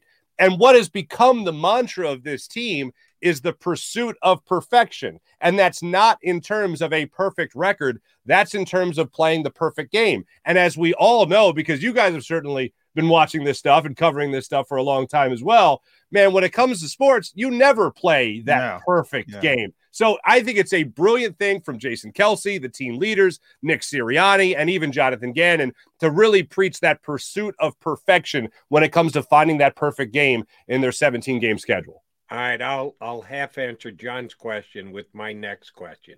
And I'm going to get myself in trouble here because I'm going to question a guy who can't be questioned in this town if you'll remember at the beginning of the season, the Hall of Fame center of the Philadelphia Eagles did go off on a bit of a rant when he said, Yeah, all you guys are talking us up. We only do well when you guys say we're going to stink. And yeah. you guys, meaning the media and the fans. Well, yeah, some of us picked the Eagles to w- uh, go to the Super Bowl did like this team coming into the season and said they were going to be very good. And Jason Kelce didn't want to hear it from me or anybody else who was saying the Eagles were going to be real good. How are the Eagles this good, John, uh, Mark? Because they can't do well when the media and or the fans think they're going to do well. well, I think it's a very simple answer as to why they're doing well, and it's it comes down to the two biggest questions that they had going into the season. All the pressure for both sides of the football. On offense, it was obviously on Jalen Hurts. On defense, it was on Jonathan Gannon. And you look at the way those two guys have responded to the adversity they faced in the offseason of is Jonathan Gannon the right defense coordinator for this team? Is he aggressive enough or whatever? Howie Roseman in the Eagles front office said, Hey, guess what, John? We're going to give you the pieces and let's see how you do. They've only responded by being one of the best defenses statistically in the entire NFL this season. So I'd say that's a pretty nice jump from year one to mm-hmm. year two for Jonathan Gannon year two of uh, Jalen Hurts as the starting quarterback is one of the greatest leaps we have ever seen of any athlete ever in the city of Philadelphia. From year one as a starter to year two as a starter, one of the greatest leaps ever. You're talking about right now, I believe, the front runner for the MVP award in the NFL. So going into the offseason, it was is Jonathan Gannon really the right guy for the DC job? Is Jalen Hurts really the franchise quarterback going forward? And as of right now, I think Jalen Hurts has risen to the occasion and without question will be offered some sort of very lucrative deal, I think, before mm-hmm. even the season lets out. And then Jonathan. Gannon, of course, will yeah. get the offers for head coaching yeah. positions around the NFL. Yeah. By rule, I have to wait till after the season when it comes to an extension. But, you know, we're talking Kyler Murray. That's you know that's Yeah. where I start and say, okay, I need at least a dollar more than Kyler Murray. If Oh, I'm it's, it's Nicole be Lynn, more than a yeah. dollar more, Johnny I can tell you that right now. That's where it starts. That's what I'm saying. That's where it starts. But you know, you bring up Jalen Mark because it was interesting, and I'm surprised. I don't know if you saw Dan Orlovsky uh, yesterday mention anybody could be doing this. Justin Fields could be eight zero with with what the Eagles have on offense and with this coaching staff. The perfect situation for an NFL quarterback. I still get these seeping little, not all over. I don't want to blame everybody, but there's still a lot of people that don't believe in Jalen Hurts. This organization has been around since 1933. Nobody has ever played quarterback and won 11 consecutive regular season games. Well, It's, it's time to believe, isn't it? In Well, Jalen Hurts. I I think there, I mean, the, the answer I think lies in a very famous, very overused word right now, and that is hater. Hater. If you don't acknowledge the fact that Jalen Hurts is a is a front runner right now for the MVP award, at least in the top two or three at worst in the NFL, if you don't acknowledge the huge leap forward he has taken this year, you are a hater. Perfect record. Oh, who have they played? Well, they gave the team that only has one loss in the NFL their only loss. Uh, the Bills just lost to the Jets, and I know everyone's talking about what a sweet surprise the Jets are. They've lost their their number one running back, who's having a great year to this point in uh, Breece Hall, and they played without him last week against the Bills. The Bills still lost that game.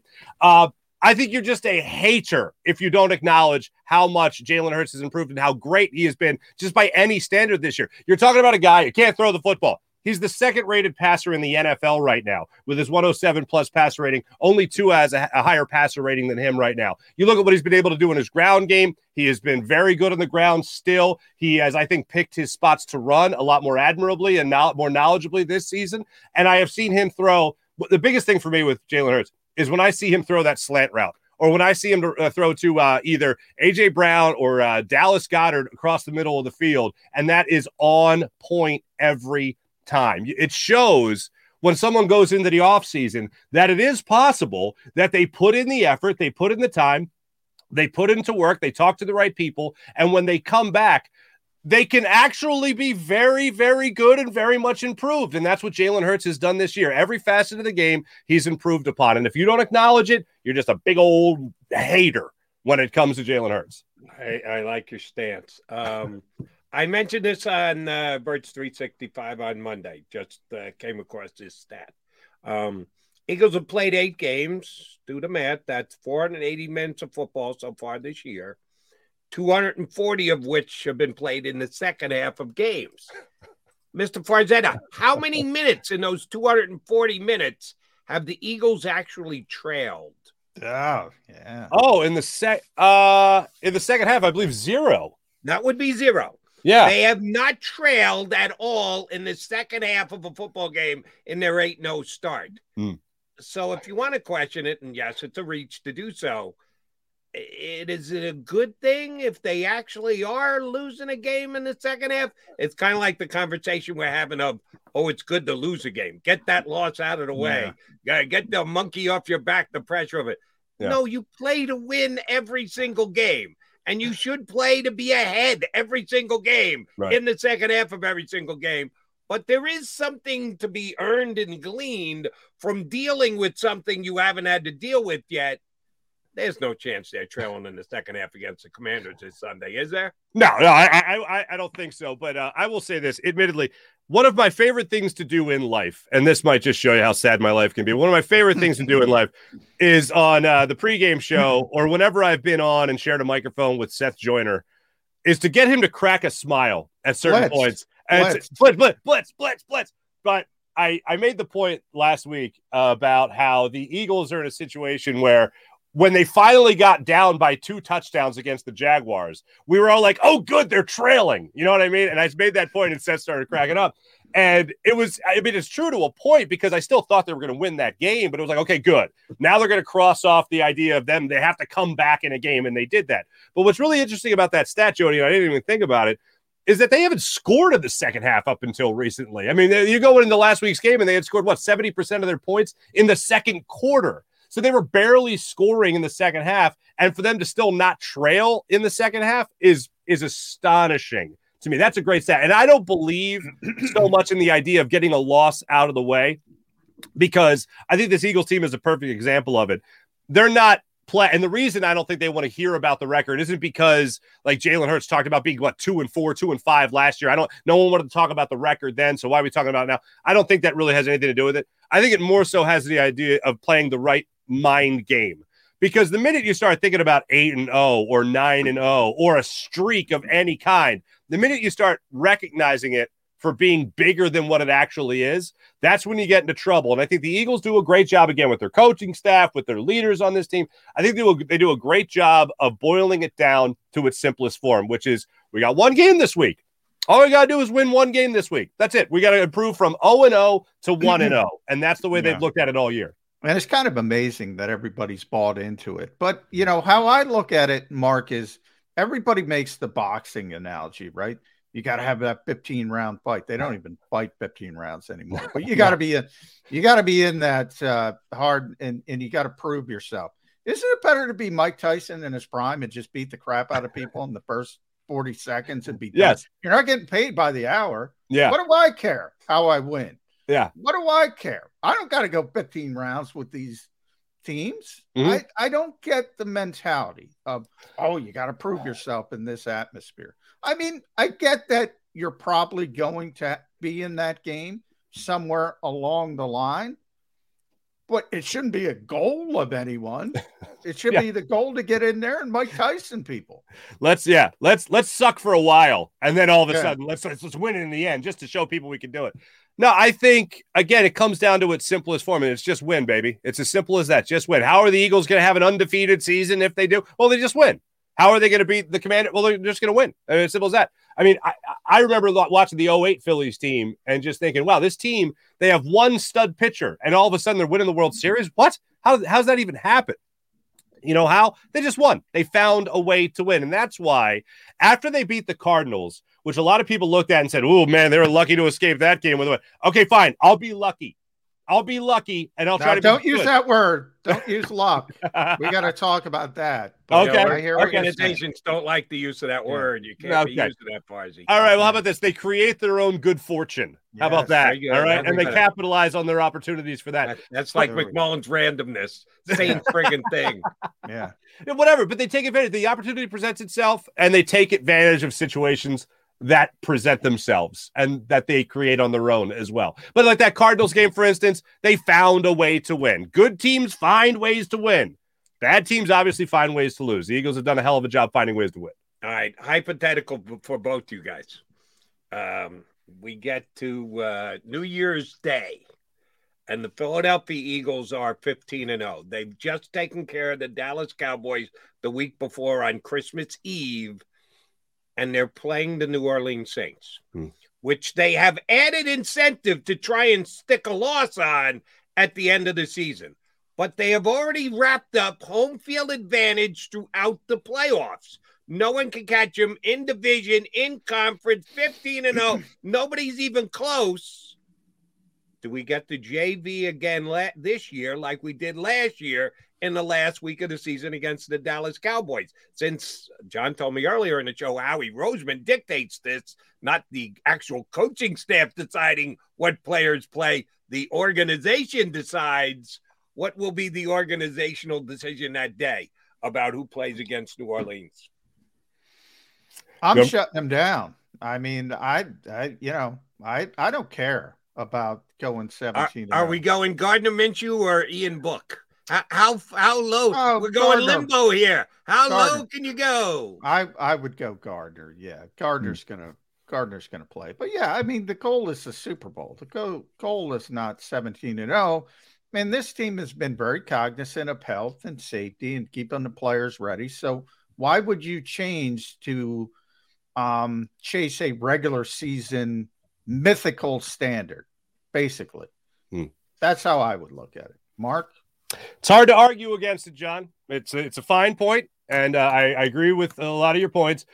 But if you have the chance to be the greatest football team ever in the history of football teams, I am going after it. If I'm the Eagles, I hey look, maybe they don't play the whole game. Maybe you play them a half and you just keep them warm, keep them fresh, you know, excuse me, keep them warm, keep them ready to go and all that stuff. Then, you know, you go for the you go for the extra victories there. And, you try to be and the by the team. way, Mark, I believe Nick Sirianni would take that path, but Okay. sometimes I think you got to save somebody from themselves. Uh, Yeah. you know. Let, let me take Yeah. it. Let me take it a step further on your line of thinking, Farzy. If you're going to use them, some, Mhm. not all, but Right. some. Yeah.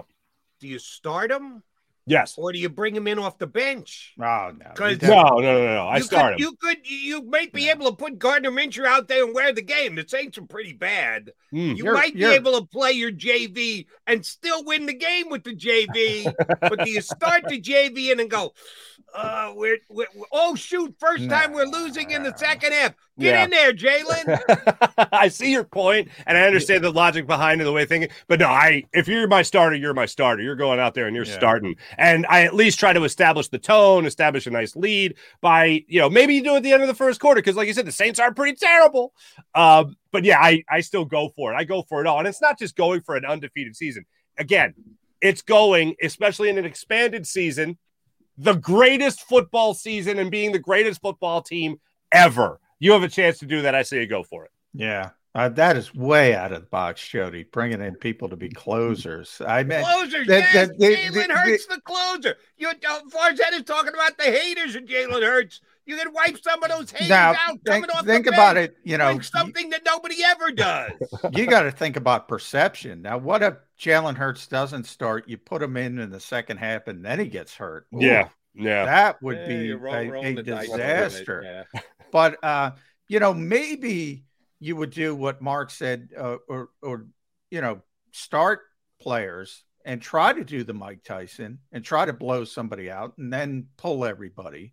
Um, but yeah, any other way, and I I don't think it's important, and and that's where it comes into which I think is a media more driven narrative, fan driven narrative where you say you got to get that loss out of the way. This is the reason people say that. You got to get the loss out of the way so these questions don't pop up and say, you know, why are you wasting your time trying to win a meaningless game, game in week 17, week 18, um, when you have bigger fish to fry? Yeah, I don't understand why a coach, when teams have done really well in any sport, I don't understand why a coach just hasn't had a meeting and say, look, guys, whenever we get asked about a record or whenever we get asked about, like, even if it's Aaron Judge hitting home runs, whatever, hey, every time we get asked about it, here's the stock answer. Everyone, and we would hate it as media people. Yeah. But hey, here's three sentences. And it's like the the scene in Bull Durham, like, good Lord willing, things will Yeah. work out. I'm just here to help the ball club. Like, write those down, and everyone say the same thing. That way, the question doesn't even you it gets said, and you just say respond like this, like a Manchurian candidate, and you just move on from the question like that to block all the outside I like noise. the reference. I You like that? the I love it. Yeah, love it. The reference. John McMullen is the kindest, warmest gentleman I've ever met in my entire life. Oh, now, now we know you're lying. Um, all right, uh, Farzy, I've been asking this some guys on the show all week, so I got to put it to you too. It's What do you got? kind of moving away from eight zero. Howie Roseman might be doing some work this week. He did last week, got the Eagles an extra pass rusher. Didn't do anything right at the deadline. The deal wasn't out there to be had, so he didn't uh, overstep. But now he's got a window here to potentially get a key Eagle guy or two or three. I don't think it can be any more than three because they're at some point going to have to talk to Jalen Hurts after the season is over and done with, so he can't spend all the money. But he's been very good during his tenure as general manager of getting guys signed to contracts before they become free agents. The entire Eagle defense, or damn close to it, is going to be a free agent at the end of this year. This side of Darius Slay and Haason Reddick, all the key guys are free agents. You got uh, maybe one guy on offense that you would look to try and extend at this time. But again, uh, Miles Sanders, you put in whatever perspective you think you should. If you had to, pro- if you could get one guy out of all the Eagle free agents at a fair market value deal, you're not getting a Howie Roseman Philadelphia discount. You're not saying Howie, go ahead and blow him out with an offer because we got to have him done and go ahead and overpay fair value deal, who is the the number one priority for you with all the Eagle free agents for Howie Wow. to get done? Wow, the priority number one guy. I mean, I know Fletcher Cox is on that one year deal. Jordan Davis is obviously going to fill that role. Javon Hargrave's in that category. Man, so oh my good, that's a really tough question, Jody Mack. And that's that's why they, they pay me the eleven seventy five an hour. I, the guy that jumps to mind because the Eagles, I think, are always going to invest in the defensive line through the draft. I think that's always where they're going to. But the issue that they've had a problem with, they've addressed it in free agency, they've addressed it in trades, is the safety position. So I feel like through the draft, they're always going to take care of the defensive line. I feel like in the secondary, that's where they ignore some things. I think it comes down to James Bradberry, and I think it comes down to Ceedy Duce, who's only leading Yeah. the league in interceptions right now with five. So I think they go either Bradberry or Ceedy Duce. But to get off the fence on those two, I'll give you an answer. I think they're going to go with Ceedy Duce in that in that respect there because I think he's so versatile a player. And I can eliminate the off the defensive line here just, because of the draft stock. You also talk about TJ Edwards. You talk about Kyzir White uh, betting on himself with the one year deal here in Philly. So it's interesting. It's a great question. It's it's not far and away in my mind. Ceedy Duce. There's great arguments for everybody, but if I'm saying one guy, interceptions, turnovers have been a huge problem of this Eagles defense for years now. And Ceedy Duce is up there right now as the league leader in interceptions. So I got to go with him as a guy I want to see re-signed here in Philadelphia. And maybe you do still get a little bit of that Philly discount because he just he just loves us so much. Maybe that'll be part of it. Well, I think uh, you tapped into where I would go, Mark, and that's the Philly discount. I think I go the easiest route. I think TJ Edwards or Marcus Epps will be the easiest route. Okay. So I think they will probably be first. I think Chauncey's he's more difficult because he's playing so well. Mm-hmm. You know, it, Howie Roseman is known for, you know, he's smart when it comes to finances, and you don't negotiate when leverage is highest for the opposition. And right now, Chauncey's, as you mentioned, and that's where I'll end it with you. The interceptions, the turnovers. We talked about that luck before I get to it at Mark Farzetta. Follow Mark on Twitter. New episodes of the Farzy Show every Monday through Friday, 6 to 7, YouTube, Twitch, Twitter, Facebook Live, everywhere you can watch streaming stuff. Mark, we we brought this up with Nick Sirianni. We brought it up with Jonathan Gannon. They don't want to hear the term luck, but the Eagles are plus 15 in turnover ratio. The number two team in the NFL is plus seven. That's Baltimore. That is what they call way out of whack. There's a randomness to turnovers. That's the word I use. And, mm-hmm. and Jody was joking about because coaches don't want to hear luck, but they'll listen to random. Can plus 15 and eight better than the number two team in the NFL? Can that continue? Or is there a regression to the mean on the horizon? I mean, I think a lot of the same reasons to why it won't, or a lot of the same reasons why I don't know if the Eagles will go undefeated, but I know they'll at least flirt with that. It's because they just have a great mindset about like there's it, when I talk about it, it's it's focus and protecting the football comes down to focus. And whether coaches want to admit it or not, there are things that happen outside your control that go in your favor, and that is the definition in my mind of luck. Uh, Nick Foles throws a pass off of who is it? Neil uh, um, Neil's knee in Yeah, the uh, Keanu Neal. Keanu. Neal. Thank you. And it ha- happens to go in the hands of uh, Torrey Smith. Yeah, okay. That's that's not that's not something you forced happen. That's luck. So for me, I, I think luck luck actually absolutely exists. But the turnover thing for me for the Eagles is I look at Jalen Hurts and I he not that he doesn't do it, but he rarely puts the precious pigskin in peril. I see a guy like Miles Sanders who's had fumbling issues or drop issues as well in his career, not doing that this year. That's a laser focus about this team. And that's uh, ultimately what I think the turnover battle helps them so much with. I mean, you're talking about a team right now who forces more turnovers than anybody. So when you talk about turnover ratio in the NFL, that's going to be pretty good for the Eagles as the season goes on. But when it comes to not giving the football away, I mean, right now you're looking at a guy like uh, Jalen Hurts, who only has thrown two interceptions this year. That's the he's second to only Tom Brady, who has one. And there's a couple guys out there. Daniel Jones also hasn't turned the football over much when it's come to interceptions. They're being smart with the football. They're making efficient plays. They're trusting their receivers to make catches. They're not getting the ball tipped as much. Every once in a while, we'll see Jalen Hurts get a ball tipped to the line, but that is where a little bit of luck happens. It's not tipped into the hands of, a, of an opponent. So for me, I think it comes down to just that focus that they have. And I think that's just the way they play the game. For whatever reason, that's the way it's fallen into place. I think that number one reason is focus. All right, uh, Farzy, last one from me. Uh, what will the Folesian Society do if 10 days from now, either as the starting quarterback or coming off the Indianapolis bench, Nick Foles does what Nick Foles does, comes Hmm. off the bench and throws touchdown passes and wins games Yeah. and pins the first loss of the year on the Philadelphia Eagle. What are all those people who have been saying Nick Foles walks on water? What will be their take? Well, as soon as they get out of the Folesian Society prayer service, which I believe is every Wednesday, uh, they'll they'll tell you, "I told you, should have never let this guy go." Look, I I think no. In all seriousness, I'll just think that they'll look at it and go, "Of course, it's Nick Foles that comes back and, and ends the record and all that. It's the ghost of the Folesian past, I guess, that comes back to haunt the Eagles." But I think it'll be looked at like just like that. Yeah, of all the people, of course, it had to be Foles. And at least it was done by somebody that we love so much. And by the way, it's not going to happen because the Colts are No. just absolutely. Uh, I, do you think Jim Her- Irsay is very happy that Daniel Snyder exists?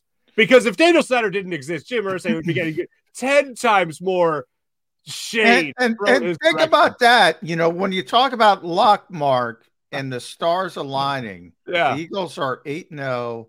We're all talking about it, the best team in football. And who are the next two on the schedule? Daniel Snyder's team, Jim Irsay's team. That's a beautiful thing. Carson Wentz's team and Nick Foles' team are the Yeah. next two guys. And oh, by the way, And the- neither are going to play. John and I talked Harden. about it earlier about the the uh, unfair criticism that the both uh, the new head coach and the owner of the Colts is taking because he decided to go with an outside the box hire. We're all assuming that those two guys are on the exact same page.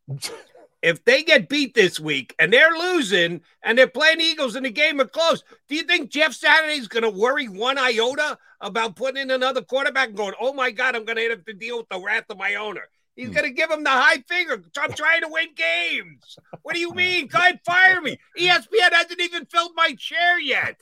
Pay me my contract that you foolishly signed, and I'll go back and talk for a living on ESPN. I'm telling you, Foles I- gonna- I admire- Foles will be in that game. Mark my words. I don't I doubt it. admire the push. I admire the push. I disagree, but I admire the push. We'll find we'll find out in ten days. Oh, in the meantime, they got to beat the Commanders, which they Yeah. will. But Monday, JAKIB Sports pregame show with Mark Farzetta too. I'll There be there. Wow, look at you. That's a seamless plug. Thank you, brother. Oh, by the way, by the way, just real quick, I I I was I wanted my three slightly better hires, slightly better than Jeff Saturday. So no way good hires, but here are the here they are. Matt Ryan, while he's the backup quarterback. Yeah, why to be the head not? coach. Why Yeah. not? He's there. Pat McAfee, just because I want someone on the sidelines with less amount of No sleeves. than, Yeah, than- than no Bill. Belichick. And then uh, the last one was Peyton Manning. And um, I want him to still do the Manning cast for the two, not one, but two Monday Night Football games the Colts have remaining on their schedule got, this year. they got two left. They got three primetime games left, my friend. And Three. can't- Oh no! I- Is the other one Sunday night or Thursday night? I believe the other one's Sunday night. Oh, the they'll be Sunday flexed night. out. Mark my words, they'll be flexed out of that one. That's that's not staying. Monday Oh. night you got to live with. Sunday Okay. you can flex out of. Oh, they'll be uh flexing out of the Indianapolis Colts. Mm. Good job. Thanks, brother. Always a pleasure, fellas. Thanks so much. Mark Thanks, Mark. Farzetta, the Farzy Show and the JAKIB Media Eagles pregame show right here on the JAKIB Media YouTube channel. All right, Mac and Mac coming back. We got to put a bow on the show. Go to get your game on. Go for the beers. Go for the cheers. Go for the hit and the hits. Go for the stakes and the stakes. Go to get your parlay on. Go to get your party on. Go for the scene. Go for the screens.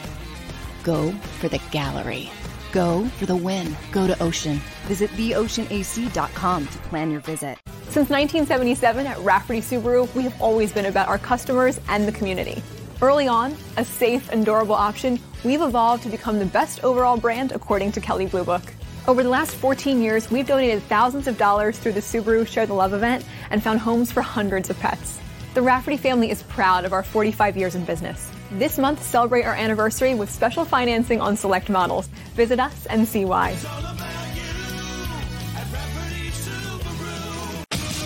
The greatest fans on earth. It's a bold statement, but would you expect anything less from Philadelphia? 58 years of heartache creates a toughness, a grit, a resolve not found in most. Sure, our prayers were answered, but now that we've had a taste, we're looking for more. Pond Lehocky, official partner of the Philadelphia Eagles.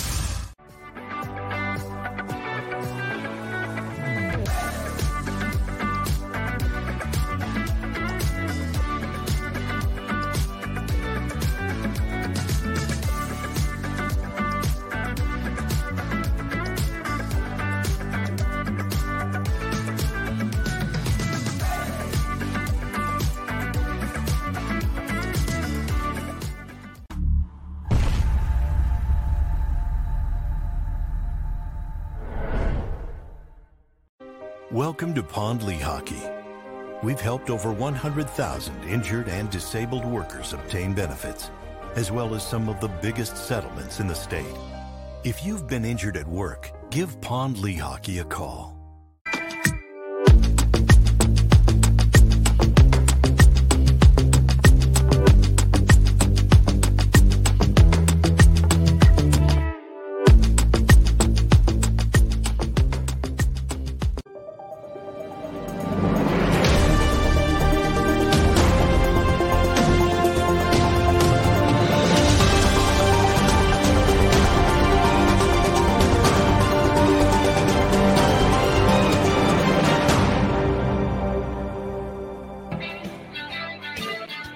Mega Mac guys, final couple of minutes. Uh, appreciate you jumping in here. Speaking of JAKIB Media's other shows, we had Mark Mark Farzetta on from the pregame show.